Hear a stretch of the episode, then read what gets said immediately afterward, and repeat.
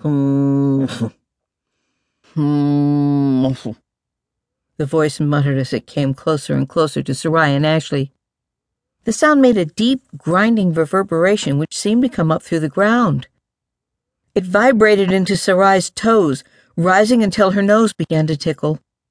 Holding back a sneeze, she buried her face in Ashley's hard, soft chest and held her breath. Mm, mercy, the liquid voice mumbled in abrupt astonishment. What are you doing here? No, no, no, no. Out, scat. Find some other place to vegetate.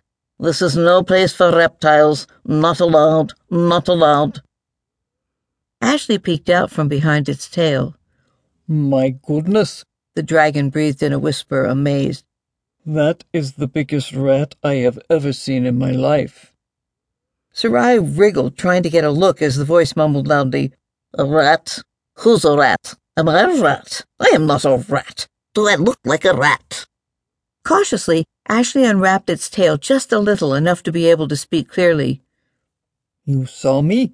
You heard me? The dragon asked tentatively. Of course I heard you, didn't need to see you, boomed the voice in annoyance. I've got the best ears ever made, even if they don't look like much. I heard you calling me a rat. Insulting.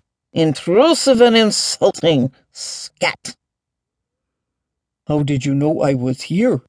Ashley demanded. How did I know it was here? mumbled the voice in a distracted tone. How could I not know it was here? Stunk up the place from two days away, and it wonders how I knew it was here. The watery voice seemed to be talking to itself.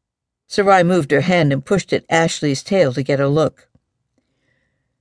She found herself staring at the huge pink nose of the biggest mole she had ever seen in her life. The mole was so large it almost filled the tunnel. It was regarding her with beady little brown eyes enlarged to the size of dinner plates by the lenses of the thick pince nez eyeglasses that perched precariously near the end of its nose. It's a mole, Ashley, she whispered. What's that you've got there? The mole mumbled, annoyed, sniffing curiously, the eyeglasses rocking rapidly on its nose. It's a little girl. Oh my, it's a little girl. It's the littlest little girl I've ever seen in my life. Dragon dinner, are you, little girl? serpent supper, reptilian repast. Sarai is my friend, Ashley declared with some dignity. No longer frightened, the dragon allowed its tail to slip in a coiled circle to the ground, but kept its little arms firmly around Sarai.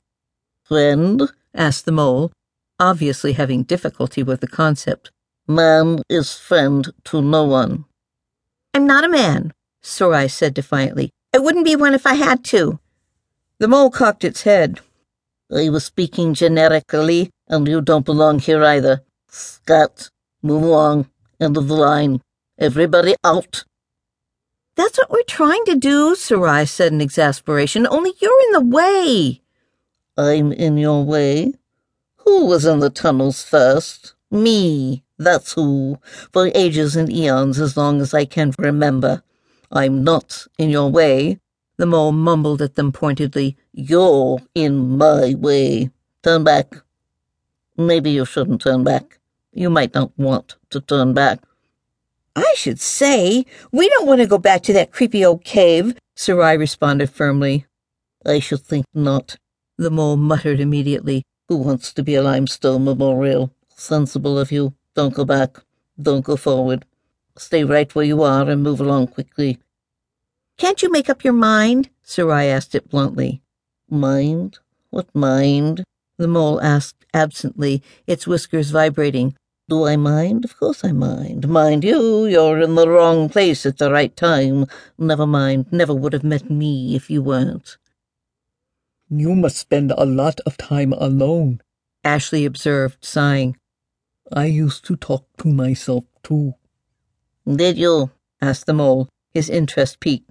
Did you answer yourself as well?